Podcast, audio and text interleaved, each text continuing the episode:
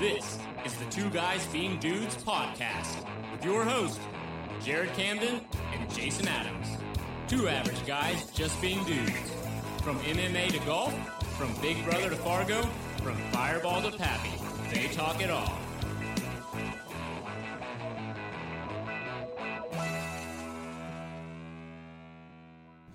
Ladies and gentlemen, you've marked your calendars.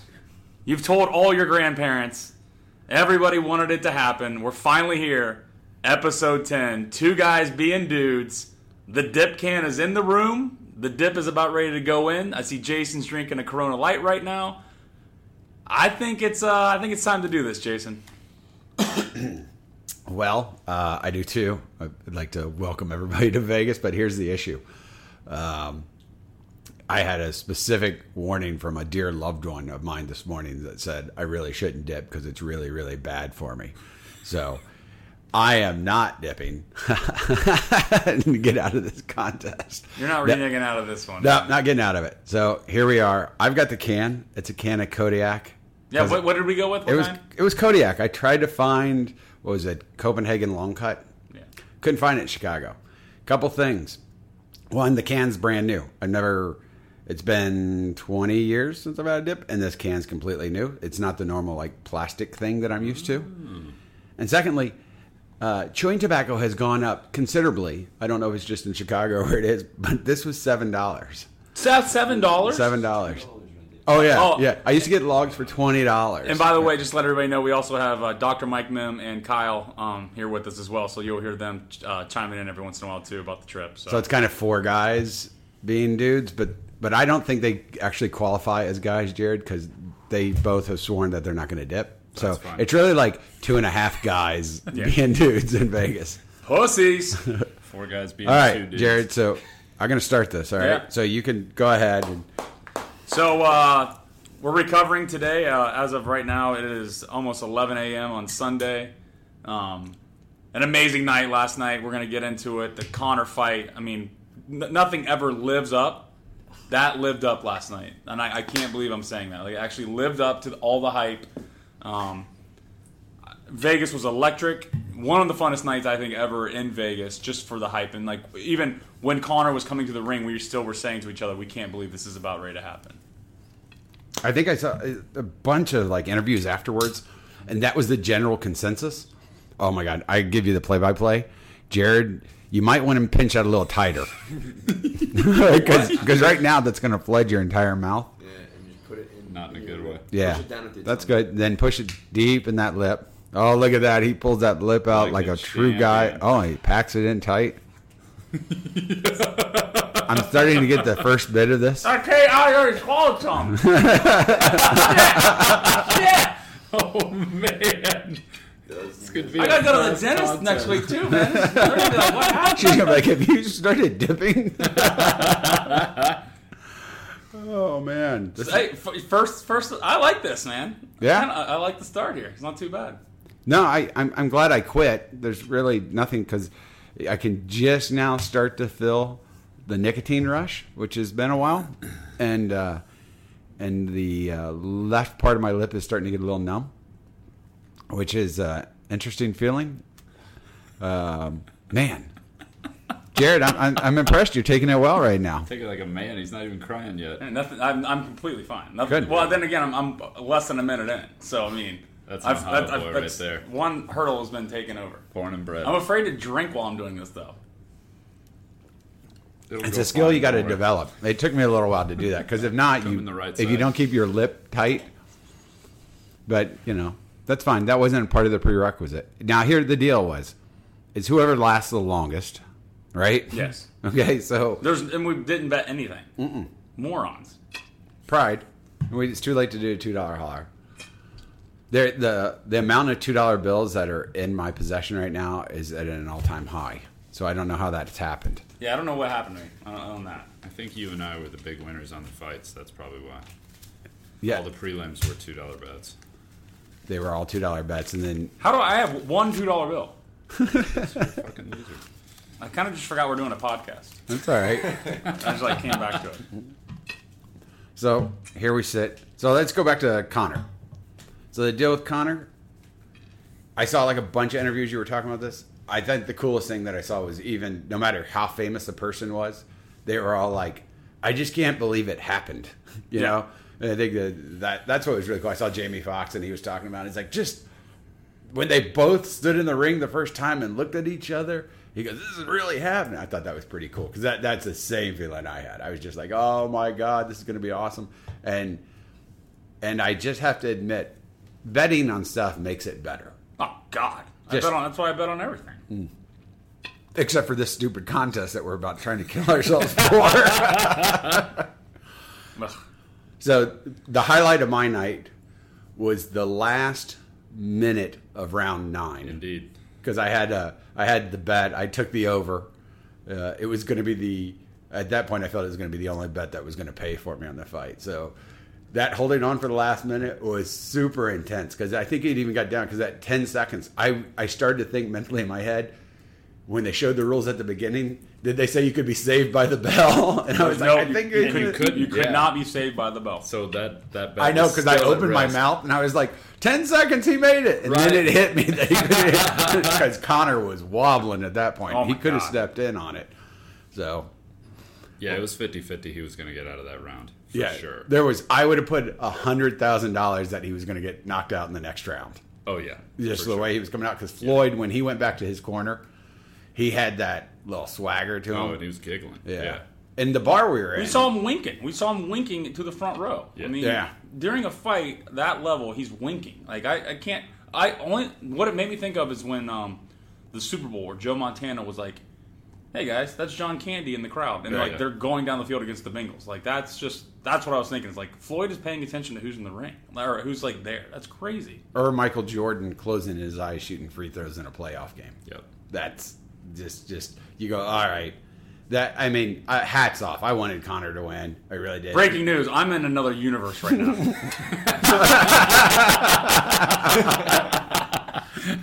My fucking legs are numb. Yep. Oh, you going to be all right? Yeah, I'm good, but man. I think I'm spacing out a little bit here. Mm-hmm. Yeah, well, it's...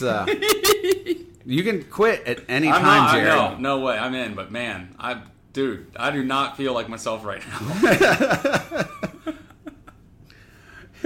I should also tell everybody, too, this quick side note. I did look into the eclipse, and it did mess my eye up. We got to get that one out in the pod before we go any further. Oh, I did that, too. Yeah, I stared at it, and then I was like, this is how stupid I am, how much research I've done on the eclipse. I thought it was going to go dark. Like, I thought it was going to be, like, midnight dark.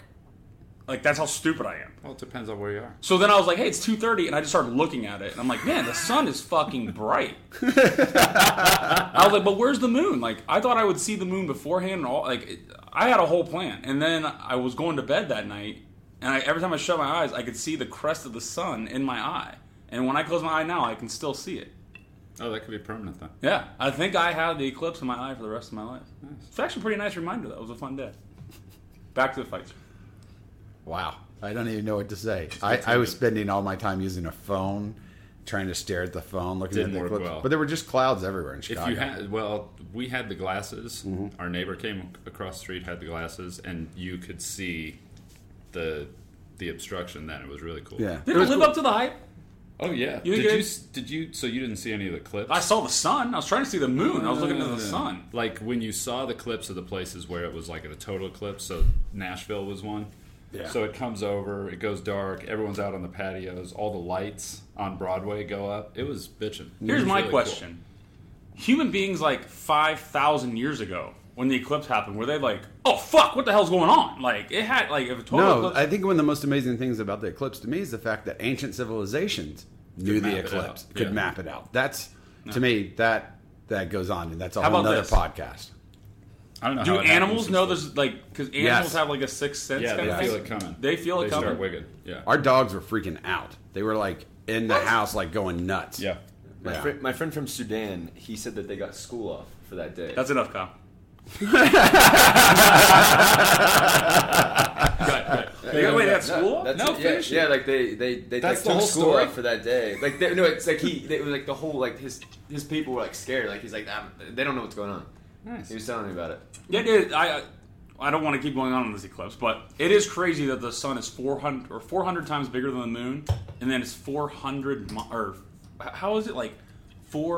times further away, and that's like why it fits perfect. Yeah, right. Like that is completely. And then another podcast we can talk about Earth 2, which Earth is the moon. Yeah, that's coming up soon, guys. We'll talk about it. We'll go real. I want to talk ancient civilizations and their understanding of the eclipse and the complex math that is needed in order to figure it out, and how we don't give them enough credit for that, and that is actually ancestors of ours that have traveled back in space and time to go back and set that up. That's where ancient civilizations got their learning. Ooh, I like that. I can't feel my leg. I completely disagree with that. I fucking swear to God, I cannot feel my leg. They're tingly as fuck. Oh yeah. Yeah. So, we got a block. Go, get out of the end zone. Sorry, we're out of the end zone. We're betting. Whoa. I'm betting a game right now, guys. We're watching it in our hotel room. All right, back to the fight. Let's just talk about this. Who was the big? Did anybody lose? No. It was probably, as far as boxing goes, that is the greatest boxing event where nothing went wrong. The only thing that may have gone wrong, and we can argue this, and anybody can tell us, is Conor's music may not have played. Connor's music didn't play. I wasn't real thrilled with the ref. I think it played. Oh, yeah. I think he did. That was ridiculous. The instructions at the beginning just were fucking nuts. Yeah. I mean. Here's the thing that's stupid about that. Connor got. And by the way, Connor did do some crazy stuff up there. But I think that ref goes into his fight camp beforehand. And he's like, hey, don't do this. Gives him all the instructions. He was making direct eye contact with. He pretty much turned his body to look at Connor. No, he was grandstanding. Mm-hmm. Absolutely grandstanding. Mm-hmm. I would say potentially the one loser in the whole event was the judge that had that fight scored 68-61. Yeah, when it was stopped. Yeah, I agree. Yeah, that was absurd. Mayweather threw 6 punches in the first 2 rounds, right? And so Connor had to get the first 2 rounds. Yeah, he had to give him the first 2. That's just this is why I don't like beyond reproach. And this is what I would say about that judge. That judge has already got the thought in his mind or her mind that Floyd's messing with Connor. Right. I mean, we all felt that. Like, hey, Floyd's just not going yet. He wants Connor to get wore out, and he wants to knock him out. But I think that judge was already jumping to a conclusion, and I hate that about judging. Yeah. You got to judge it in the moment for what's happening in those 3 minutes. But I will give the ref some props, though, because Connor was fighting dirty boxing at times. There were a lot of these overhands that were hitting near the back of the head. He was using the cuff on the back of the head. That's the most punches directly to the top of somebody's head I've ever seen in my life. In a boxing match, yeah. Absolutely. I'll tell you this much, though. And we all agree this is going to make Connor better for the UFC. The footwork from Connor. When he was throwing punches and switching styles, I mean... When he was switching left hand, right hand on a punch that was being thrown, even the announcers were like, that's impressive. Yep. I mean, that was cool. Yep. Yeah. And the respect factor afterwards was awesome. I just don't, once again, I mean, there are really good boxers out there right now. I think this might be the apex of boxing for the next 20 years. I really don't see what could come along next where it's like, I mean, this would be like Ken Griffey Jr. being like, I want to play basketball against Michael Jordan. Mm-hmm. It was just such a weird thing. Floyd's done. I mean, there's Triple G. I mean, there's really nobody else out there. Canelo and Triple G's next week. Mm-hmm. Yeah, and so it'll be interesting to see the pay-per-view numbers see if people that were caught up and enjoyed this. Because, I mean, the major decline of boxing occurred the last Mayweather fight when it was Mayweather and Pacquiao. Yeah. That was such a crock. It was just a horrible fight to watch. There was nothing entertaining in that fucking thing. And here's the other point, too, is we'll talk about where we watched it and everything like that here in a second, but... The home, people getting at home, it must have been such a good time. Because you get a boxing fight, you get UFC, you're like, hey, I'm going to see some good stuff here, I know that.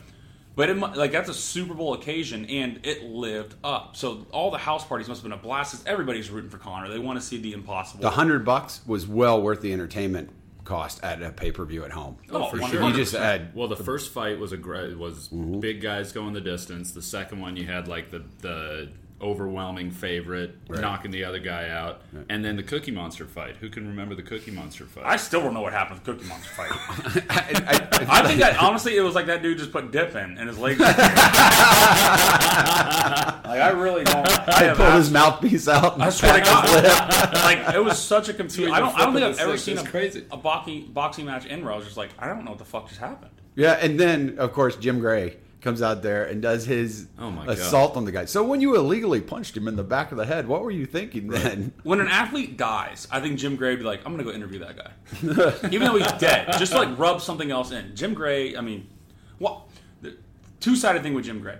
He's willing to ask the tough questions, which I really enjoy about someone. The only problem is he asks them in a really dumbass way, where it seems like he acts like he's... It's like Alex Trebek acting like he knows the fucking answers. Hey, Alex Trebek, you're reading off a fucking card, dude. Don't act like you know all the answers in Jeopardy. Like, if you knew all the answers, then you would go on Jeopardy and you'd wreck shop. Like, yeah, that's the only thing that really bothered me about that. But so my most surprising thing in the fight, and Mike and I talked about this during the fight, I think we all kind of talked about it, was the lack of power shots thrown by Conor. No, you're wrong. It was the amount of boobs at the place we were at. The waitresses, there's just boobs everywhere. I'm calling it. Boobs are back. Boobs may be back. I was not surprised that every one of those waitresses had two boobs, though. So the amount, not surprising.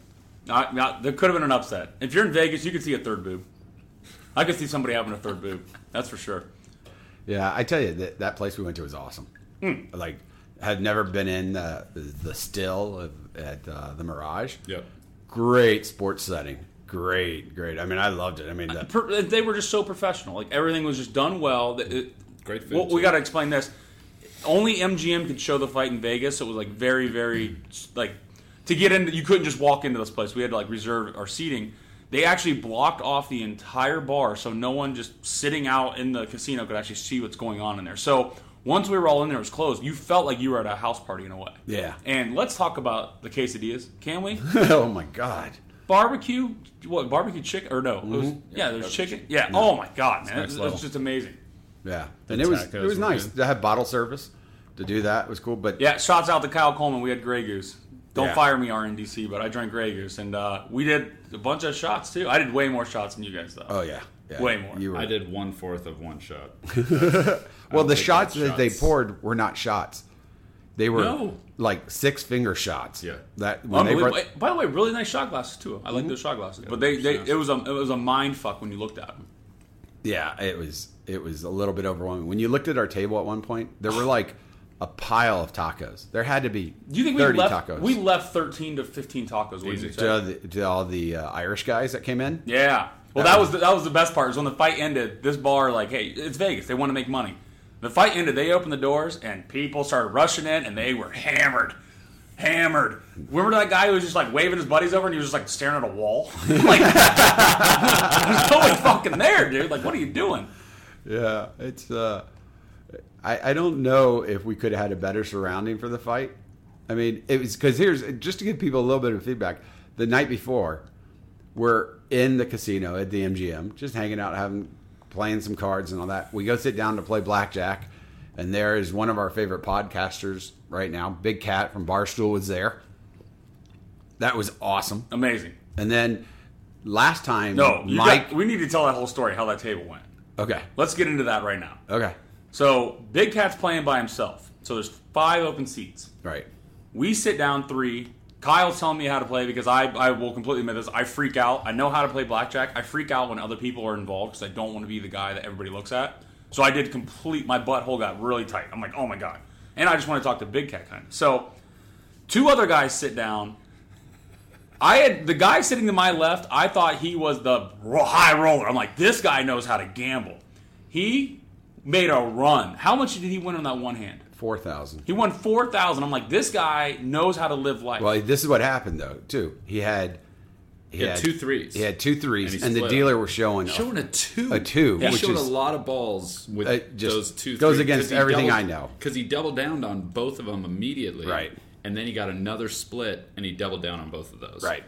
And he was betting 700-800. And he had to go behind and get money from his buddy, right, to cover the last split. So I think he had at the table. Then he had 2,100 on the table, because he had 3 $700 bets going, which was pretty balls out, especially at our table, because I think it was a $50 table or something like that. Yeah, holding on for dear life on those 50s. But that guy, that right there, that moment, that's what makes Vegas. Yeah. Like, that wasn't our money, but I was rooting for that guy like he was a Buckeye. I'm like, let's fucking go. Like, we're matched together now. It's go time. Yeah. He hits that. I'm like, this guy is a genius. I walk away from the table. You guys come back over like 5 minutes later like, oh, yeah, dude, he just kept betting it all and he lost it all. And then, Mike, you heard what? Like, what did you hear him say after that? Oh, yeah. So, to rewind the story, so he goes... nuts. It's pandemonium at the table. He hits $4,000. Yeah. He has a stack of freaking hundreds. Yeah. He's got a few thousands in front of him. The very next hand after he hit the 4,000, he played a $1,000 chip. Yeah. And the dealer showed 21. So that was gone. We all, at this point, and the momentum was never in favor of the players. No, well, the momentum was going good.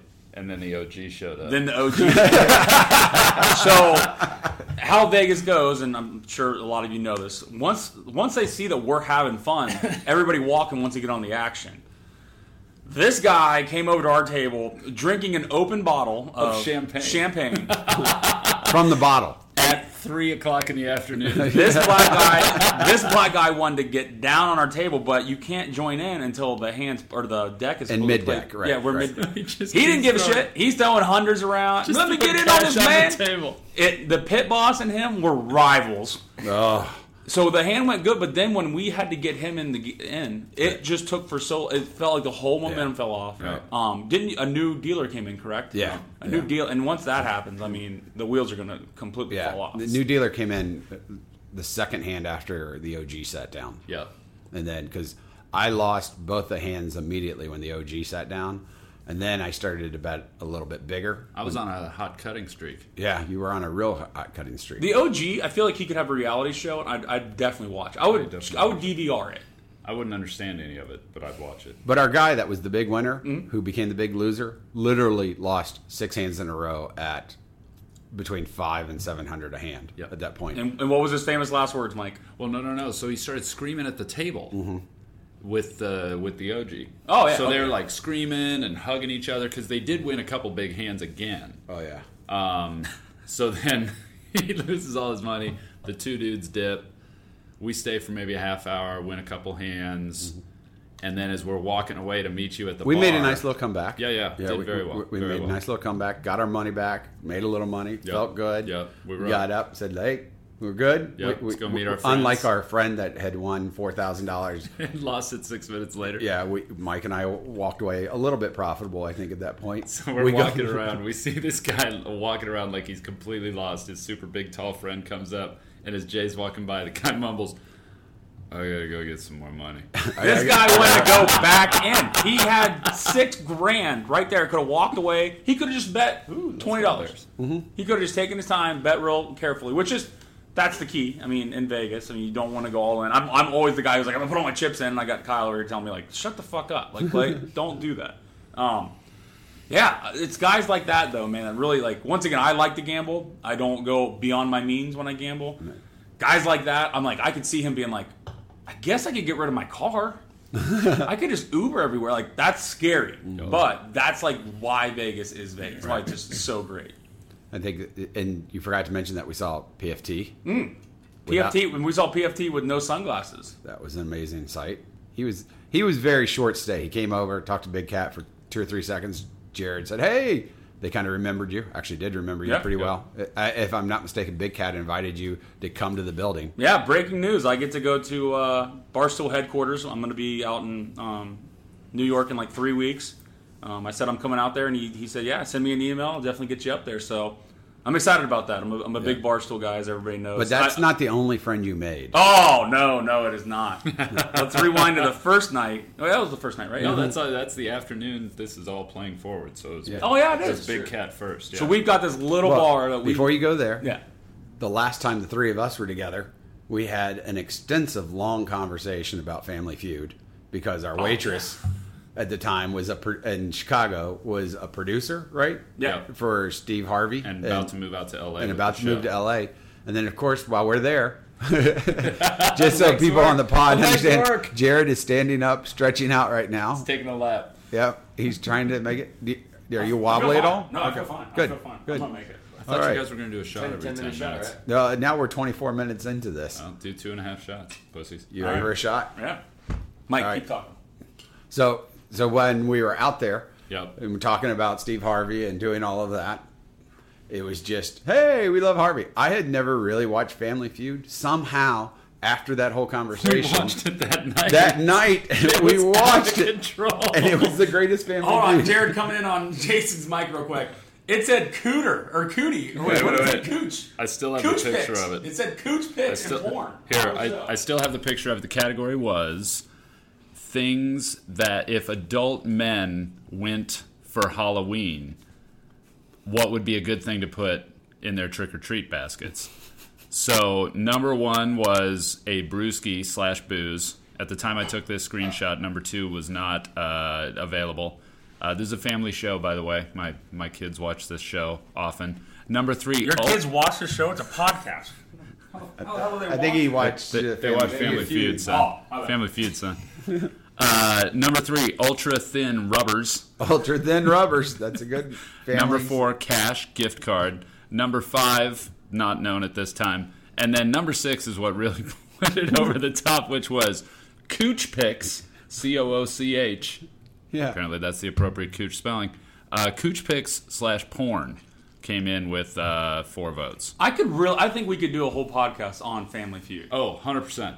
I've never, by the way, I'm just not a Family Feud guy. Yeah. I probably started watching, well, now I don't have cable, I'm a Wheel of Fortune Family Feud guy. And I watch old Batman episodes, which are really crazy. But Family Feud is just interesting how, like, everything plays out. Because, once again, they don't tell you who the 100 people are that were surveyed, which really bothers me. Are they, like, all in one area, or is it, like, spread out? But the families, like, how they're, they must just be, like, they have to give them drugs. Well, the one we watched, if I'm not mistaken, was Wrestlers. Wasn't it the TNA Wrestlers? We watched we watched 2 different types, so. Okay, yeah, it was TNA Wrestlers, which I thought was kind of fun, because you had the guy wrestlers against the girl wrestlers. Yep. And the amount of IQ that was being displayed. Not a lot. Not a lot. Of brawn. Not so much brains. Would you guys want to be on Family Feud? Oh, yeah. I do Family Feud. I'm sure. Not with my family. Get them crazy. Not with my family. You would have a good Family Feud family. Yeah, I'd feel confident with our family. Yeah, that'd be solid. Yeah, it'd be solid. We could do well. So back in the day, the show was built around, was it Richard Dawson? Yeah, Richard Dawson. And his thing was he would kiss everybody. Right. Kiss all the women. Kiss all the women. Right. It was this is a modern day, Mike. I don't want you to I don't know what he's doing today, but hang in there, man. I think he's dead. Mike, he hung himself. What? Yeah, that's why he went with the hang in there, buddy. Yeah, hang in there. Yeah, he hung himself. I knew he was dead. I didn't know. But now, with Steve Harvey at the helm, very good at the show, very funny. What we have noticed, because actually the family does watch a lot of Family Feud, almost always an African-American family versus a white family. This is what I talked about, man. They do not mess around. Really? With we saw it a couple times, and I was like, are they really doing that? And then we started to watch. I would say 90% of the time it's black family versus a white family. Wow. And who's the winners? I would say more black than white. Really? Yeah, I haven't been keeping count, but not for me when I watch. But I would say the winners are society. They're really showing that we can work together. If the whole world was just Family Feud, indeed, the world would be fine. Indeed, we're just solving stuff out here. So the reason we bring it all up is because after we got through playing that, sitting at the roulette wheel, playing not very high stakes. Nope. It was Mr. Steve Harvey. Indeed. So, and it looked like he was having a good time. He was chomping on a Mondo cigar. Yeah, Mongo cigar. Yeah. But Vegas was packed because we also saw that night, before you had your run-in, we saw Mr. Bruce Willis. Yes. Now, he was in the high stakes room. Yeah, playing Pigal. Yep. So, Vegas was hopping. I mean, if you were anybody, you were in Vegas this week. I mean, that's why we're here. I mean, the Conor fight, anytime you have a big event like this in Vegas, it's just so much fun just because everybody's mingling with everybody. I mean, because you have the crazy Irish people that are running all over, and then you have... You've got to tell the story of the man that was accosted with the orange, white, and green on his shirt. What? Like, when we first got here, there was a guy on the back of his shirt had some flag colors of orange, white, and green. So one of the TMT team fellas came up and started shouting, "Fuck you, fuck McGregor!" And the guy turned around and what did he say? I don't know. So he turned around and he said, "Hey man, it's Mexico." Oh, Mexico! Yeah. And then Conor tell Mayweather after the fight, he's like, "I made him fight like a Mexican." Yes. Which is I can see where some people were confused by that. They don't understand that. Once again, Floyd is just so good at boxing that he actually doesn't box. Right. He just waits and then hits his area. I mean, he's really only been hit seven times in his career, if you really think of it. So for Conor to make him actually come at Conor that's pretty remarkable. Hey, listen, I was not a big fan, and as Mayweather as a person, not a fan of him. Not a fan at all. But what he did in this fight as an athlete, he even said, I owed it to the fans after my last fight that I really had to make this fight exciting. And he did. He did his first three rounds where he just kind of danced a little, and then he brought it. And I was pretty impressed by that. Yeah, but I really enjoyed it. I enjoyed the way he was like, I'm just going to let Conor do his thing. He could end him early, but he was like, I'm going to kind of let this go. It was great. But Jared, you made another really good friend, a famous guy. Like, to me, one of the biggest disappointments for me is when he was no longer broadcasting the NCAA tournament. Indeed. Because I love Gus Johnson when he's doing the tournament. His voice is awesome. His passion and excitement's awesome. And now his new best friend in Ohio is Jared.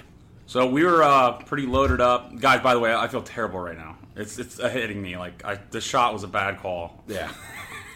Total bad call. But we went to our little hidden bar. What's it called? Is it called the local bar? What was it called? Down here? Yeah, the one where Gunner works. Oh, yeah. It's just the bar. The bar. The bar at the Signature. So we're sitting there. We're talking to people, da-da-da-da. And Gus Johnson just happens to sit next to us. And, of course, I'm going to take the time to talk to Gus. And I just hit a streamline, man, where me and Gus are just best friends. This ends with Gus actually being like, can I get your phone number?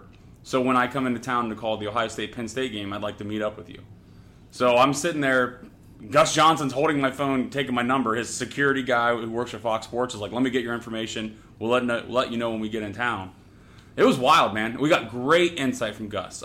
He actually gets to call the next 9 Ohio State-Michigan games. Amazing. So we got to talk to him about that, like, because he is a Michigan fan. Mm-hmm. So we were just asking him, like, hey, what was it like when you got that phone call? How was it? We weren't asking the dumb, or I wasn't asking the dumb questions I think John Q. Public would ask. I think he really, really liked that.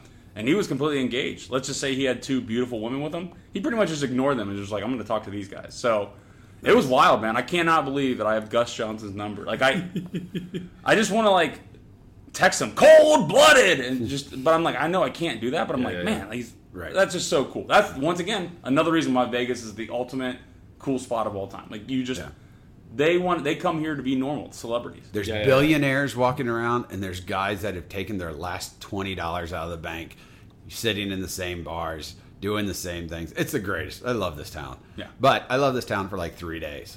3 and 4 days. I think we've done this trip right, though. We've done this trip right. Nobody here is like completely dead, hurt. I mean, there's been some, we got to get a nap. There's been some naps done. But it's like as soon as the roll starts, we've been doing good. Good to go. Yeah.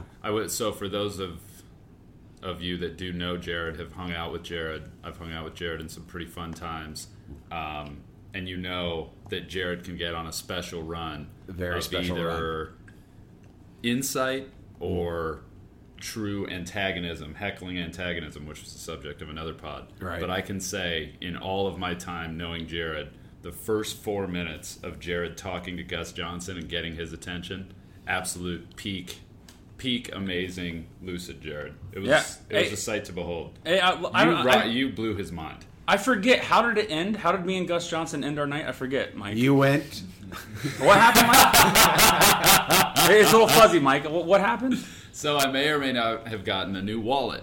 And one of the cool things about my wallet is it's very thin, it's front pocket, and it closes because of the use of a very strong magnet, which has, over the weekend, been erasing my cards, my key cards left and right. So as I exited early, shout out, Jen. Jen, sup? Say hi to the kids. I got to my room. My key card did not work. I went down to the desk. My name wasn't on the room because I just ride with Jason. He tells me where to go, and I had to come back to the bar, drag Jason or Jared out of the bar to help me. And at which point I go, "Hey Gus, I'll be right back." Yeah. I could see Gus going, "This guy's not. It's Vegas. He's not coming back." We get all the way down there. I get Micah's key card. I run back. No Gus. Yeah, it was bad. No Gus. My apologies. He understands. He's a man's man. I got his number. I'm not too worried about it. No. So I get to hang out with Gus Johnson. You could have fucked it up. So you're welcome. Yeah. No. I thought it was amazing. I mean, once again, there's just nothing other than losing bets. This trip has been completely perfect, and Nobody here's bleeding. Like, I'm not, no. I mean, it's just been great. I think I've bet on 25 sporting events so far. So, I'm not doing too bad. I'm happy with what I got. So, and right now I'm winning the game we're watching. So we should probably talk about the picks. We had a bunch of people do picks before the fight. Yeah. We had Cardell do his picks. A lot of insight. A lot of really good insight. Well, Cardell was amazing. Yeah. I didn't, and once again, it's no offense to him. I just didn't think anybody, he would come with all that knowledge he did. I mean, he was talking about weights and stuff like that. I'm like, wow. Most underrated knowledge guy that I know for an athlete. Every time we hang out and talk with him and do that kind of stuff, he's so far more knowledgeable than anyone ever gives him credit for. That whole line with playing school, I think, set the parameter, the bar kind of low in his behalf. But, man, it was awesome. His picks are good. Wes Sims' picks were very interesting. I think everybody that we talked to wanted Connor to win, right? But I don't think anyone really took Connor. Now, I think we had one bet, the Craig. I think he called it. I think the Craig called it. I think the Craig called it. I think he said. I think he said 10th round knockout by Mayweather. Now, it was odd that we didn't get a text from Craig being like, I called that shit. That's the only thing that kind of like confused me. Is I thought Craig would be like, hey, idiots. Like, I just called that exactly right. So I think Craig, he hit your site up on the Facebook. Oh, did he? Yeah. Oh, I haven't checked. I haven't looked online in a while. So. Yeah, that's the other thing. When you're in Vegas, like Facebook and all, it just doesn't even, it's not. Just don't do it. Yeah, I apologize because the very first one I uploaded, I realized I only got like 3 minutes of Cardell uploaded. So I came back and fixed it. So the new one's up there. So if you guys want to hear it, you should hear Cardell's insight. And I tell you, there was about a 3-minute window when we talk about Jared being on a roll. Cardell was in stitches when you hit him with the when we were talking about JT Barrett's jersey now saying IV on the back. Yeah, I got a good chuckle out of that one. Yeah. So now that we've kind of gone through the fight, any lasting memories? I think now whenever I think Connor, I'm gonna think of the Connor I saw tonight. That's what's gonna stick out to me is. Or, sorry, that we saw last night. He was so composed. Mm-hmm. Connor usually comes out with anybody, and he does so much in the ring before. There's just so much. I always think the Aldo, like how crazy he was before Aldo, and he just knocks him out in 17 seconds. Connor knew that it was going to be something where he had to stick around in this fight. He was just when he was talking how he's going to make a beautiful painting. Mm-hmm. I just, that professionalism from Connor, mm-hmm. I may not have expected. It'll be that, out of everything I take away from this fight, it'll be that Conor McGregor took this so seriously where he actually thought, I am going to win this fight. To me, that is amazing. So, I think the big winner is boxing. I don't know for how long, but that put a good, like I said, all the parties and stuff like that, we haven't talked to people, but their house parties had to be amazing. So, it's like, hey, you know what? Let's get that $100 event. Right. And I think that could really bring some people back. I think it brings a lot of people to the UFC because if you say the quality of boxing that was being displayed by an MMA fighter, maybe there's something more to what these guys are doing. Because you know, if you're not a fan of MMA and you're a huge boxing fan, I think you look down on the sport of MMA. Because you know, I told you one of the biggest surprises to me was just the incredible amount of money fans that were here. Oh my God! And you know, Vegas loves Mayweather. Oh, yeah. He absolutely loves him. Oh, yeah. So, I again, a little disappointed we didn't see any more power out of Connor. I would have loved to see just a couple shots rock Floyd. And there were a couple minor ones, but nothing great. That one uppercut he had in the second was a good connection, but yeah. I don't think you'd put it on the list of 7 times Floyd really got hit. No. For me, what it demonstrated, the fact that Connor didn't have power, is just the sweet science of boxing. And how so much of the positioning and head movement and the idea that you barely being missed by a punch is the optimum setting because you're in close. Right. And so the fact that Connor not having power was the one outcome I never would have expected from this fight. And for me, what it taught me is just the aspects of boxing that were really put on display here around the movement and how important that is to deliver with power. If anything, I think it's a shame when the sport of boxing hits its all-time high when it's a guy that's never had a professional fight before. Oh, for sure. That's exactly what I'm saying. Did we just see the apex? Where can boxing go? Well, none of their stars. I mean, you have to be a really dedicated... I love boxing, but not so much that I follow it. Yeah. I mean, I enjoy watching good fights. It's not like back in the day when you had Tyson and Riddick Bowe and Evander Holyfield. Yeah. And I mean, some of those fights were just amazing. But this, to me, was awesome. And I'll probably get the Triple G fight because that's going to be a great fight, apparently. Yeah. But I can't see any other fights that I care about whatsoever. And to me, still bad MMA cards are more exciting than bad boxing cards. Boxing's problem is once again, where the UFC's brilliant is there's fight nights, there's Fox fight nights. I mean, there's a million ways you can consume UFC. Right. Boxing, it's just, hey, there's a pay-per-view, there's three a year I want to see. Like, why isn't there boxing on, like, ESPN? It's the politics of boxing. It's the multiple title belts. It's all those kind of things that you just can't keep up. How many title belts did we see last night? Like, there's so many title belts. Like, 17 in 4 fights. Yeah, it was ridiculous. So stupid. It's like, is that a real one? Is it not? Is it made of plastic? By the way, boxing has the worst belts. The belts look like shit. Yeah. The money belt was pretty cool. Oh, money belt's cool, but once again... The money belt was cool, but some of the belts, like actual WBC belts that they were holding, it looked like they were made of fucking plastic. Like some kind of Gumby green plastic. They should take something from the WWE here. The WWE has really cool belts. Yeah. That's what they should do. UFC belts are nice. Yeah. When Conor came walking out with both his belts, that was kind of cool. That was awesome. Holding both belts up, I appreciate that. Yeah. So I think the UFC is going to be the biggest winner as long as Conor... which I believe will go back and continue to fight in the UFC. Mm-hmm. As long as he can go 2 or 3 more fights, I think it's great for the UFC. The worst thing that can happen is if Conor just says, you know what, I want to win a belt. I want to be a champion in boxing.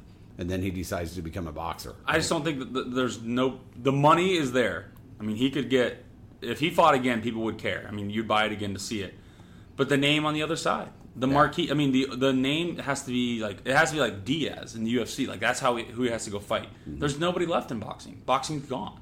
Unless one of these other guys wants to go against them. But then it's just like, why would Conor waste more time getting ready to be in boxing when it's just, there's maybe one more guy out there for him? It's interesting, too, is, as you could tell in the 9th round, Conor was fighting his urges to do what he does naturally. You could tell at times he wanted to go down. He wanted to, it wasn't just a grab like you see in boxing where the guys tie each other up and hold their arms. I mean, he was lunging hard as if he was trying to take a wrestler down. Yeah.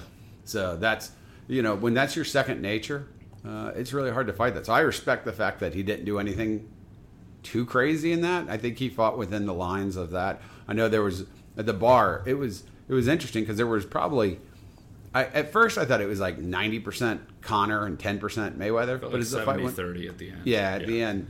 We had the one guy who just did not respect Conor at all, just yelling and bitching about it the entire time. But side note on that dude, fuck that dude. Go ahead. Fuck that guy. Yeah, fuck him. But, I don't know. It was, for what it was awesome. It lived up. Nothing lived up to the hype. It lived up to the hype. It was a fight. Like, it could have been a farce, but it was a fight. Yeah, it was a fight. So it was good. It was good. All righty. Well, we now have to get to our... This is going to be a tough one. Super tough one. You feeling all right over there, Jared? I'm fucking, yeah. It like hits me in waves, man. Like sometimes I just zone out. I just don't even, I can't think. Like it's just, it's weird. You're going to be all right doing this? It's going to be a concern for the draft. Oh, yeah. So this is, we've done 10 drafts now. Well, we've done 9 drafts. We're about to do the 10th draft. This draft is very near and dear to both Jared and I. We talked about it a little earlier. We're going to do our top 5 favorite wrestlers in a draft. And I think did we decide we're going to flip a coin, Jared? Yeah, this one has to be a coin flip. There's a chip right there. All right. It's the same thing on each side. Is it? I'll take anybody got it. There, you flip this up. Flip this. You want heads or tails, Jason? What's heads? Sandisk is heads. Right. And the CE symbol and all the regulatory shit, and that you shouldn't trash it, all and that it's made in China. All right, I'll do the Sandisk. Pronounce China. Sandisk. All right. It's heads. Jason wins. Jason, you get the first pick. Good luck, Jason. I think you know my first pick. This is an easy one. I had 3 number 1 picks. That's my problem. But I had a solid 1, and then I had a 1A and a 1B. So my solid one, to me, is very simple. He's the greatest wrestler of all time. You're taking John Cena this early? He would be the perfect running mate in Vegas right now because he would be styling and profiling. nothing can ever top the Four Horsemen led by Mr. Ric Flair. Woo! Not happy about this. Ric Flair was definitely my number one. I got into wrestling because my grandmother babysat me, and my grandma was obsessed with Ric Flair. Mm-hmm. Like, I thought Ric Flair, honestly, was a god. Like, I didn't even like Hulk Hogan. Like, I was all Ric Flair. He transcends wrestling, which is big. You go to sporting events, they'll try to get the crowd into it by playing the woo. You go to any sporting event, someone's wooing somewhere. There's even wrestlers that come along now that'll, like, do the woo. Absolutely. The slap. Anytime somebody slaps anybody in the ring, woo, the whole crowd goes to it. The man survived a plane crash. I mean, a plane crashed. He broke his back and came back. And back in the day, I mean, they didn't have the best medical, so. And nobody took a fall like Ric Flair. When he would do the front fall, yeah, it was one of my favorite things of all time in wrestling. And he owes, like, $1 bajillion to like a million people. Oh, yeah. He is so far in debt. It's one of the greatest things of all time. And you also got to have this. He was also part of Evolution. Yep. Which, going into like New Day wrestling, was Triple H, Randy Orton, him, and Batista. So that was like a big, big power group. So he was not only part of the Four Horsemen, which is the big group, but he also came along and he worked with some other people. And he was the very first NWA, WCW champion that also became a WWE champion, WWF champion. And just to show you his reach, last night when Conor walked in, the announcer was like, "Any styling and profiling." Yeah. And that is directly a Ric Flair thing. Oh, and he had a scratch-off ticket in North Carolina. You could buy a scratch-off ticket, and it was Ric Flair. I love that. Man. So that was an easy number one pick for me. So now that I've taken... And I wasn't trying to steal your number one pick. He is, in my heart, the greatest wrestler of all time. Well, I think we almost said that we were talking about just taking him out. Yeah. But it's kind of like taking Plinko out of The Price is Right, because I got hammered on that one because I didn't have Plinko. Yeah. So I feel very confident that I took Ric Flair here, and I'm really interested on who your new number one is going to be. This is going to be a little off-kilter because that's how I do things. Once again, we're not going with the greatest. We're going with what favorite I enjoy. Right. There's multiple people. Their personas are they're bigger than wrestling. I mean, they transcend the entire thing. But there's one guy who is wrestling. It's Vincent Kennedy McMahon. Yeah. He's my number one pick. Wrestling-wise, if he was wrestling, I was watching. The man decided to become a rival against another wrestler who's going to get picked at some point, Stone Cold Steve Austin, and he had, like, actually good matches against him. Yeah. There's Vince McMahon and there's Mr. McMahon. So there's two characters. He is a bad guy, quote unquote, a bad guy. But when he comes out, the crowd loves him. Loves him. The absolutely pop Vince gets is as big as any pop in the business. He was a billionaire. He's no longer a billionaire. What he's done with wrestling, everybody can laugh. And here's the one thing. I tell people that I watch wrestling and they laugh at me. Then I go, "Who's your favorite wrestler?" They name like three or four. Right. Wrestling it's American. Mm-hmm. I mean, it's American as apple pie. So the forward thinking that Vince had to come up with all the ideas he's had. Now he's made some really bad ideas too in there as well, but Vince has just been a genius. And I just want to key in though one thing again: his wrestling was fun. He was a fun guy to watch wrestle. Is he a top 100? His character? No. Because if you go through and you say what makes a wrestler, in-ring ability is very important. Yeah. Personality to me takes the number one slot. I mean, the personality, the character that you create. And what was great about Vince was he was a character. I mean, when he became Mr. McMahon, it was awesome. I think that's a great pick. It's on my list. I didn't know. I figured you'd be wise enough to have him there. And I had him near the top.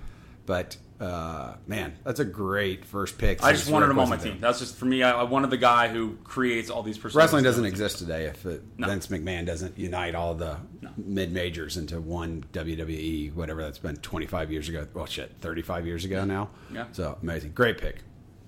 So, my number two pick, and I'm leaving the door open because I think my number two pick is... I leave it a little open because I think there's another number two that you'll probably take, who I should take, but just for who I love. And this is how close it is to Ric Flair to me. He was my 1A pick, and it's the bad guy, Razor Ramon, who is absolutely one of my favorite characters of all time. From before the NWO, The very first ladder match with Shawn Michaels and Razor Ramon at WrestleMania was one of the greatest matches of all time. And the persona that he had was awesome. As the bad guy, the toothpick, throwing the toothpick, I still love it to this day. And then when he became... There was a time when wrestling split, and there was the Monday Night Wars. And I had never watched WCW. I watched WCW, but then everybody's watching WWF. But when Scott Hall appeared... And there wasn't the internet back then, you didn't have all the rumble and all the rumors and all this stuff. We had no idea what was going on. He just appeared in WCW wearing the jeans and the fucking black T-shirt, and he came up and he got a hold of Eric Bischoff. Oh, my God, that was so intense. I love that. It's still one of my... That kicked off the Monday Night Wars, which created a year of the greatest wrestling of all time. But, yeah, the bad guy... Love him. When he was tag team champions with Diesel, an awesome combo with the NWO, but still, the character himself, love Razor. I love the word machismo, and he personifies machismo. He oozes machismo. When him and Vince came up with the plan, it was all based on Scarface to come up with Razor Ramon, and they actually went and shot the videos. I tell everybody right now, pause this podcast and go look the Razor Ramon videos. They were electric. He's rolling in the old convertible down the streets of Miami. Gold chains, strutting. Oh, my God, that was so good. And another reason I really, once again, on my list, love the guy. Probably my favorite WCW wrestler, I would say, is Scott Hall. The Razor's Edge. His finishing move. His finishing move is the greatest. His finishing move was, it's a good move where they can actually have good reversals out of it. And he didn't use it in every match. Right. He didn't win with it in every match. Yeah, which is I think is very key. So I absolutely love Scott Hall. Not high on my list, but I didn't do it because I knew you were going to take him at some point, so yeah. Nothing I could do there. The door is ajar. There is a lot of people here. I'm just going to have to do it. Yeah. I want to pick in the right order here. I don't want to mess this up. So my number two, he was in a huge rivalry against Mr. McMahon. Completely changed the face of wrestling. Probably was the most well-known wrestler for a long stretch and was the face of wrestling even when he wasn't wrestling. Stone Cold Steve Austin. The shirts still live on. I just saw the other day Drake was out and about on his Instagram and he was wearing a Stone Cold Steve Austin shirt. Yeah. He's respected, well-loved by all the wrestlers. The stunner, I think I've taken 200 stunners in my life and given out 1,000. That was like the big thing to do back in the day at Big Walnut. We'd stun each other when nobody was looking. I truly think Stone Cold Steve Austin loved the industry, and everything he did was to grow the industry. I think he could have been the first pick. I really do. Here's an interesting note on that. So I did some research as I was doing my picks, and I Googled top 25 wrestlers of all time. There were 5 or 6 good lists from respected places, right? Wrestle.com, Bleacher Report, just on down the line, right? 4 out of 5 of them had Stone Cold as the number one pick. So you can't go wrong with Stone Cold. I mean, it was awesome. There's 2 things that you can go wrong on. He sucks at punching. Yeah. His punches were never landing. They looked like dog shit, but we didn't care. And... the run was good, but a lot of it he didn't wrestle in. Right. Because when he broke his neck, came back. But when you heard the glass shatter and he came out, oh, my God. The pop, even, I was at WrestleMania like 2 or 3, maybe 4 years ago when he came out. Oh, yeah. And there was Hogan and Rock, and he came out. He got the biggest pop. No, not even close. Yeah. So that's a great number 2 pick. I can't believe I'm getting this guy at 3. When you talk characters. There is no greater character in wrestling of all time. This is who I was going to take. You just can't. You can't ever go against the fact that one character has stayed the same. He's changed his look over the years. He's had some of the most intense rivalries. Has had easily the greatest match of all time in Hell in a Cell. Huh? And you have to take The Undertaker. Yeah, he's the greatest. I mean, just his music comes out. Some of his entrances over the years are just amazing.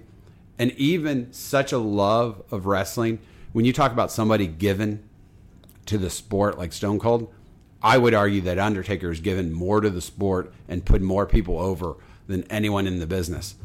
The fact when he got beat by Brock Lesnar, the looks on people's faces were just amazing.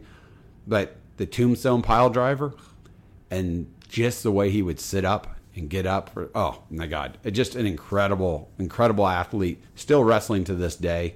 I think he's done. But even as recently as last year, I mean, he was, what was his streak? 20? 29. 29? He was 29-0, and then he lost to Brock.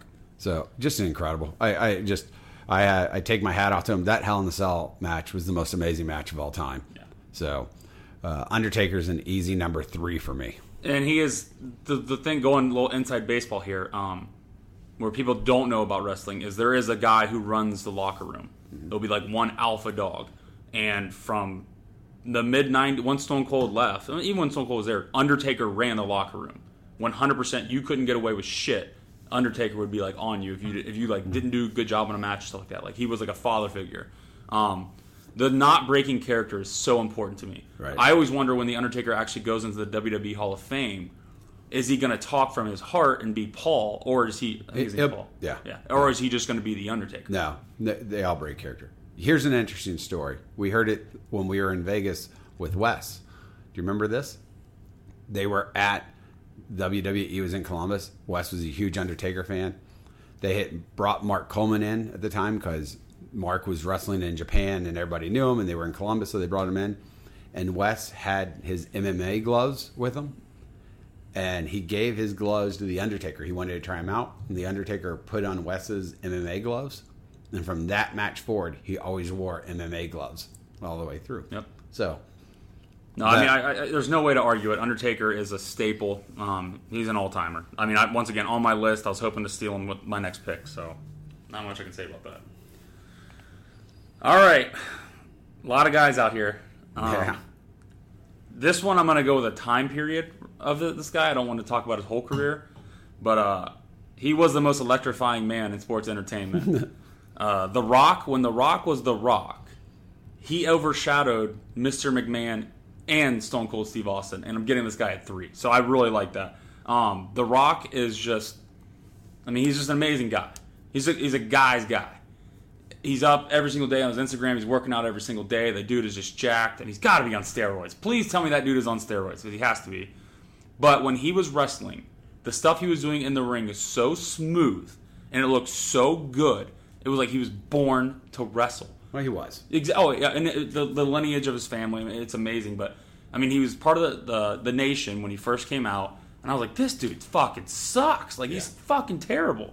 Then the sideburns came along. They kept giving him some pushes, And then when he became the corporate Rock, oh, my Lord, when the fans could turn on him. Right. Rocky sucks. Rocky sucks. The chants were so loud. Yeah. I couldn't believe how fast he got over. And then as soon as he became face, the fans embraced The Rock like almost no other wrestler has been embraced. Right. It's amazing to me about The Rock was the fact that he was one of the few guys that was a bad wrestler, and just not good at his craft. They brought him on too early. I hated him. I didn't like his character when he was Rocky Maivia, and was that he just had that goofy kind of curly hair. It's terrible. He was part of the Nation of Domination, like you're saying. I mean, it was just... Shout out D'Lo Brown. D'Lo. He didn't make my list. D'Lo didn't. But, I mean, the fact that he went from that character to who he is today, I mean, he's arguably one of the biggest box office stars in the world today. I mean, he's had, 6 different Fast and Furious movies now. Do you think it'd be Tom Cruise and him? As far as guys? Yeah, it'd be hard to argue. Brad Pitt. Yeah. But no, he's in the conversation for sure. So, that's the fact that this is how tough these lists are. The fact that he's the 6th pick really isn't fair to Rocky, because, I mean, he is an amazing. He could easily be number 1. What would you right now, do you think he has a chance to be president? Yes. I truly do. I really think he could be president. Mm-hmm. He and Tom Hanks? Yeah. So, that's a great pick. So you got McMahon, Stone Cold, and The Rock. Okay, so that does throw a little bit of a wrench in my plan. Because if you told me that I was going to get Ric Flair, Scott Hall, and Undertaker in my first 3 picks, I would have been amazed. But my problem is Your next three picks are my next three picks. I don't know. I'm going to go one of my picks. No, your first three picks are my next three. Okay. So honestly, if I look at my list right now, I'm in this order. So it's funny. I do, like you, I have Stone Cold over The Rock. I've got one guy in here, and again, this is probably going to be more just who I love, especially because of the time period that I watch. So this is not going to be necessarily a fan favorite. He didn't rank as high on the list as I thought he would. But I love Chris Jericho. Wow! Mm-hmm. Oh, not on my list. Holy shit. Yeah, I know. It's a strange one because I was watching wrestling for a very long time, and I remember when he wrestled in ECW. I remember when he wrestled in ROH. I remember when he wrestled in Mexico when he was the Golden Lion and then became Golden Hearted and then became the Heart of the Lion. Mm-hmm. And that was amazing. And when he was in WCW, he did this bit, Jared. I don't know if you ever saw it. But there used to be a wrestler called Dean Malenko, the man of 1,000 holds. Yeah. And so then Jericho came out, and he said he was the man of 1,001 holds, and he proceeded to name all 1,001 holds. Yes. But every other thing he said was armbar. Yeah. It was the greatest. I still laugh every time I think of that. But when he transformed from that character, and then he came over to WWE as Jericho, and he came out with the Beastie Boys Break the Wall Down and the jacket that was lit up. With Y2J. With Y2J. Yeah. Unbelievable. And just being the Ayatollah of rock and rolla. Oh. The fact that he takes long breaks out of wrestling to play in his band Fozzy is awesome. And I just love the guy. But his in-ring ability is better. If you ask me, of the list that we have right now, his in-ring ability is better than anyone we talked about. Just his ability to move the ring, what he can do in the ring is amazing. And his character has gone on. And he's a guy that puts guys over still all the time. And I love his character. So I know it's probably not the most obvious pick, but he's my number 4. I have no problem with that. I love Chris Jericho. Anytime he's on wrestling, he actually draws me back to watch. The Lion Tamer is such an amazing move. Yeah. Him and Eddie Guerrero, the matches they had just back in the day. Chris Benoit and him. They were the reason you watched wrestling, and then you at the end, you like The Rock and them had matches, which once again, The Rock was a good wrestler, but it wasn't as technical as someone like Chris Jericho. Jericho's first entrance ever, he interrupted The Rock on Raw. And The Rock and him, how they went back and forth was just so amazing because nobody could talk to The Rock back then. Nobody was on his level. And Jericho held his own against The Rock. I've got no... Once again, didn't make my list, which means that he would put me on his list, which is interesting. But that's very inside wrestling there. Not many people will get that. But I have absolutely no problem with that. When it comes to pure wrestling, you can't argue. He's an amazing wrestler. All right, so now your 4 pick. Okay. This guy... and I'm going once again in the time period here for me. He showed me that you could be yourself in a way, and you could still get over on stuff. It's not ended up not exactly being who he was in the long run in life because he found God and everything like that. But the Heartbreak Kid, Shawn Michaels, on the same line with Chris Jericho as far as wrestling, I don't think there's any better pure wrestler than Shawn Michaels. And when the 90s were hitting there and he was actually doing like sexually explicit things on TV before anybody else was. I mean, the DX chop. I'll never forget, he's coming to the ring, some guy's holding a sign that says Shawn Michaels sucks, and he acted like he was blowing a cock in front of this dude's face on live TV. I'm like, holy shit, like this is crazy. Yeah. Now, he regrets everything he did. I mean, he doesn't say it's the worst thing, but he's just like, I don't really want to talk about that era of my career. But, I mean...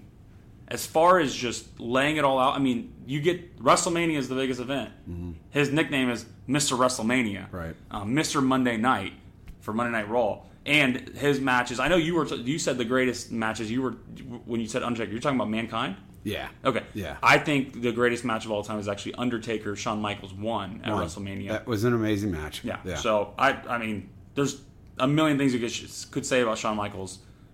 The number one thing I'll just always in my mind, always remember was him ziplining in WrestleMania 17. Yeah, wearing the white vest with the red pants. And I was like, this guy is a cool. And shout out to one of my buddies, Ron Murphy. I played baseball, one of my good friends, big wrestling guy. And I mean, we just talked Shawn Michaels nonstop. We watched all the videos. I think I've seen more Shawn Michaels matches than anybody else's matches. So there was a point when the Monday Night Wars that if it was not for Shawn Michaels and Triple H and DX, WWE was going to be out of business. Yeah. But they had enough power with just that group of four. The time that he and Hunter and the Outlaw, Jesse James and Badass Billy Gunn and China got in that Jeep and went to the WCW match while they were filming live, that was incredible. Yeah. I mean, it was just an amazing. And his wrestling ability, I mean, it's, bar none. He's on my list. I mean, how can he not be? Yeah. But you're right. In retrospect, he still participates in wrestling, but he looks back and is not proud of his whole line of work, which makes it a little awkward for me. So, good pick. 4. Last one, Jason. This is impossible. I have so many guys left on my list. But I'm going to go with a guy that I love. Please I have 2 guys on my list, so please take one of them so I can make this easy for myself. No, I'm probably not going to, though, because I think I'm going to take one that... Because, man, I look at this list and I just... There's 2 names that stand out, and I'm going to go with the one, and you'll give me crap about it, but I love Mick Foley. He's awesome. I mean, the different roles he's played in his career, for a guy that wasn't physically gifted, to be Mankind was amazing, but Cactus Jack in the old ECW days, oh my God. Amazing. Just amazing. If you go back and watch some of his All Japan Pro Wrestling fights... were just amazing. When he fell on the dynamite, caught himself on fire, was in barbed wire, took 1,000 ticks, and again, was the second part of the greatest match in my mind ever to occur. When he took the fall, it was unbelievable. He was dead. JR selling that. My God, he killed him! My God, he killed him! It was the greatest. And then he comes back on the stretcher. No one had done that before. And then he comes back in and proceeds to take another chokeslam through the top of the fence onto a bed of tacks. And the fence was not supposed to open. It wasn't supposed to open. And it opened. He fell 17 feet. Straight onto the mat. Then he got his tooth knocked out, and he's sticking his tongue, and it came out his nose, and he's sticking his tongue out through it. Man, that guy could take a beating. But in the same breath of all that physical stuff he did, his character play was awesome. When he did Dude Love... Yeah. Which is, for those that aren't watching, he in high school always wanted to be the handsome lover wrestling guy. And they had this footage when he was back in high school when he was jumping off of his house onto his friend and like body slamming, you know, and he was Dude Love was the character he created. He had so much passion for that. The WWE actually let him become Dude Love there. And at one point he had 3 different personalities. In one fight he came out as 3 guys. No, it was a Royal Rumble. He got eliminated, and he'd go in the back, change character, and then they'd be like, "Here comes the next entrant," and it'd be Dude Love. He came out as McMahon. He came out as Mankind. Then he came out as Dude Love, and then finally he came out as Cactus Jack. Right? Bang bang. Yep. Yeah. So I love Mick. There's a whole lot of other names that I would love to put in there, but when you're just talking my favorite ones that gives me the most memories, he had to get in my top 5. I mean, I've got once again, it doesn't bother me at all. Side note, when I got arrested, I was wearing a Mr. Sacco on my hand. I was talking as Mr. Sacco instead of talking out of my own mouth, so I have a close relationship with Mick Foley in that sense. Big Mick Foley guy. He definitely was like overshadowed, and Vince didn't really get his character. And then once Vince embraced the Mick Foley character, the Mankind character. The interview with JR? Yeah. Changed. Yeah. And wrestling. It was like over like a 2-month period. Yeah. They were doing interviews with him. Like, amazing. All right. I've actually only got 2 names left, and I'm going to go with one that's a little different. And it's all based on his first year in the company. I love the guy. I love his character. He understood it. He probably grew faster than anybody else did when they first got into it. It's true. It's damn true. I'm taking Kurt Angle at number 5. Yeah. This is more of a flash in the pan. His career in WWE was not very long, but... In his first year, he was a world champion, intercontinental champion, won the Royal Rumble, and he won King of the Ring. Mm-hmm. Did all of that. He was undefeated for a while, right. He never won the match. Like something stupid would happen for him to win. He grew so fast that he could actually go against The Rock in his first year and Austin, which is really cool. And when Vince bought WCW and they were doing the transition of WCWN, Stone Cold and Kurt Angle did some of the best stuff on TV in wrestling history, and I hated it even a minute back then. It was based on what Kurt Angle was doing, not what Stone Cold was doing. Vince embraced him. They had their falling out. Now he's back, and I think he's GMing for maybe SmackDown or something like that. But yeah. And his son now. Yeah. Jason Jordan. Yep. Right. Yeah. Well, whatever that fucking storyline is. But I just love Kurt Angle. I love the whole... integrity, the three eyes, and he just had all, and then he cheats every single match to win. And it's not, it's an everyday move, but the angle slam is just so, when he hits it, the way he hits it, it's so good. And the fact that he is a actual gold medaling, like, he's a wrestler, like he really is. When it got down to the ground and pound with somebody like a Jericho or something, he could actually do stuff really quick that was really, really impressive. Yeah. So that rounds out my list. That's a great list. That's a good pick. I'm surprised from you that I didn't hear CM Punk. God damn it, man! This is where it's different. I don't research anything. Yeah. I thought for sure. Fuck. I thought for sure CM Punk was going to come 2 or 3 in your list. All right, nobody vote for me to win because I just embarrassed myself really bad on that. Because I knew at one point. Fuck. That was the point where I was really not watching wrestling much, and you were watching it all the time, and I have had to go back and watch some of his work, and it was amazing. Oh man. And then he transitions to become a UFC fighter. Which we were at. We were at that event. Yeah. He got his brains beaten in. But damn it. The names I had left on my list, you pretty much picked everybody. Big Macho Man guy. Mm-hmm, same. Macho Man's so much fun. And I'm not a big fan because I think this guy has gamed the system. Not to use the word here. Game, very interesting. But time to play the game. Yeah. Hunter Hearst Helmsley, Triple H. Great nicknames. Great name. But he kind of... I mean, he married the daughter's boss, so it's like he kind of... But like, his role with the Sledgehammer was great. Mm-hmm. He's played a great heel for years. He's more dedicated to the sport than just about anybody. I mean, will now be the new president of WWE when Vince steps down. He's a COO now. Right. So you had him. So I have... My other ones are Brock Lesnar, but I had to have Paul Heyman included with that because that's a package deal. I did have a tag team... Legion of Doom. Yeah. Love them. And I had to give respect to Andre and Jake the Snake. Yeah. Andre would be a really good one. I didn't think of Andre either. And there were 2 other ones that I loved. But by the way, Hulk Hogan didn't make this list. Of course not. Wow. Yeah. I think that's what we were talking about the other day. There's no way Hulk's going to make my list. But there's 2 guys that made my list that I knew I wasn't going to pick, but I think for me, part of the greatest wrestling revolution was in ECW was at its all-time high. Yeah. And fucking Sabu and Rob Van Dam. Yeah. Oh my God, those 2 were great. If they were able to carry that over to the WWE, it would have been amazing. Sabu was incredible. Yeah. Incredible. So, all right, so I'm just going to run down the picks one more time. So you had McMahon, Stone Cold, The Rock, Shawn Michaels, and Kurt Angle. That's an impressive lineup. Can I switch Kurt Angle off for CM Punk? No. No, I don't think so. Right? We're going to the judges. No, I can't. No. All right. No, it says no. And then I had Ric Flair, Scott Hall / The Undertaker, Chris Jericho, and Mick Foley. I want to take one step back here. Mm-hmm. CM Punk's music, Cult of Personality, when it hits, it's one of my favorite things in wrestling history. I guarantee you I've listened to that song 10,000 extra times just because of him. I can't believe you didn't pick him. I'm not happy. He's on my list, but it didn't make. He would have. He would have my number 5 though. Mm-hmm. He would have taken Kurt's spot. But yeah, definitely love that guy. So. All right.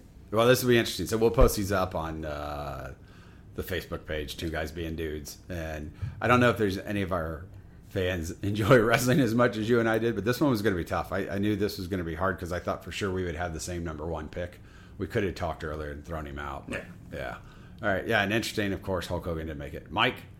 Do you happen to have 5 wrestlers? I recognize some of the ones on your list. I have not watched wrestling since maybe the 70s. He's a doctor. Yeah. But yeah. I guess that my one takeaway would be there must be a lot of good wrestling. And I understand why Hulk didn't make the list, but if Hulk, Andre, and Macho Man made none of the top 5 for each of you, then there must have been some good wrestling since I stopped watching it. And wrestling's changed so much, too, whereas like when Andre fought, there was territories. Mm-hmm. So Vince owned Andre, his contract, but then he would send him to like the Southwest, and he would go wrestle in the South. So it's like, Andre, like go try to find Andre matches. Like there's really not that many. Yeah. Like, just the early WrestleManias, and by that time, Andre was so old and struggling just with everything. Yep. So, but, I mean... with what Shepard Fairey did with the Obey and made his face so popular. There's so many people that have no idea that's Andre the Giant's face, right? Right, so. Right. Yeah.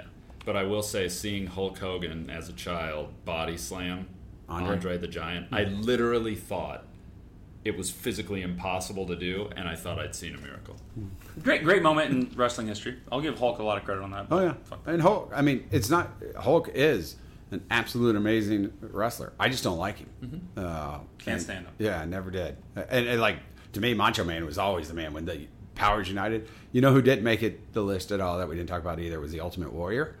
Not an Ultimate Warrior guy. Me either. But, I mean, he was a big name for a lot of people. Yeah. Kyle, you a wrestling fan at all? Yeah, what about Goldberg? I mean, in his time period, I mean, you could argue it. I mean, definitely. I mean, it was domination, and he was beating WWF or WWE when that was going on. I mean, it's just that the only problem I would have with Goldberg is he's got four moves. Mm-hmm. I mean, he's just, it's boom, boom, boom, boom, and it's over. But even when he fought Lesnar here last year, he had not even four moves. He had two. Still jacked. He did everything for the company once again, so I like a dude like that. Mm-hmm. So and him coming out when it was time for Goldberg to fight. I mean, it was a great entrance, man. Yeah. I like him. I like Goldberg. I can't believe I like Goldberg. I never really thought of it, but shit. All right. Well, what else? Fucking my mind hurts, man. How's your lip? Fine. You okay? Like we don't eat on this trip for some reason. We eat like in one, like when we eat a ton and then we don't. So I don't know if I can eat right now. I'm not too sure what my stomach's gonna think, but I don't think I'll ever dip again. Oh, I'm never gonna dip again. But I mean, I'm completely fine. I feel like I could put a lot more in. I was thinking about it and I was like, I should double down here, but I didn't want to see what would happen. So keep it at a draw. No, I think we made it an hour and 16 minutes. Wow. That's about an hour and 13 minutes more than I thought you were going to make it. My legs are still tingling. Your toes are all curled up. Yeah. I'm like fucking. Yeah, I'm not comfortable. I can tell you that I'm not comfortable at all. So, but I think we should wrap this up and go have more fun. What are we going to do? Would you guys do Top Golf? We go down Top Golf and do some golf balls. Maybe. Talk about it. Whoa. The doctor coming in saying no. I didn't say no. You're winking at me. You're winking at me right now saying no. You're holding a sign that says no in your hand right now. A sign that says Jared Camden sucks. Survey says. Hey. Cooch pictures. Coming back to Family Feud. Why doesn't Steve Harvey say that? Survey says. He doesn't do that. That was like a big thing back in the day with dude who hung himself. Oh, you're right. He just says the what it was. Yeah. No, I don't know. As a question. I really don't pay that much attention. Right. All right. Well, I think this was a good one that we'll put up. I'm surprised that there was no puking involved. I'm pretty happy about that. Yeah. No puking involved. No puking. Yeah. So we still have, 20 hours here in Vegas? So we're going to have to go do something. I got the over-under that Jared, there any more bets you can place? I can bet all night. I got 3 bets in right now, though. I feel good about them. I think I might just relax on those bets and be good. All right. Cool. I didn't lose the house, so I'm happy with everything. So, all right. Well, thank you, Mike. Thank you, Kyle. Cheers. We appreciate it. Everybody listening, that's it for this pod. We'll catch you on episode 11. And I have no idea what that's going to bring. Family Feud talk, probably. I don't know. All right. Later. Follow us on Twitter at Two Guys Being Dudes, at JBCam, III, and at JFrost. Follow on Instagram at Two Guys Being Dudes.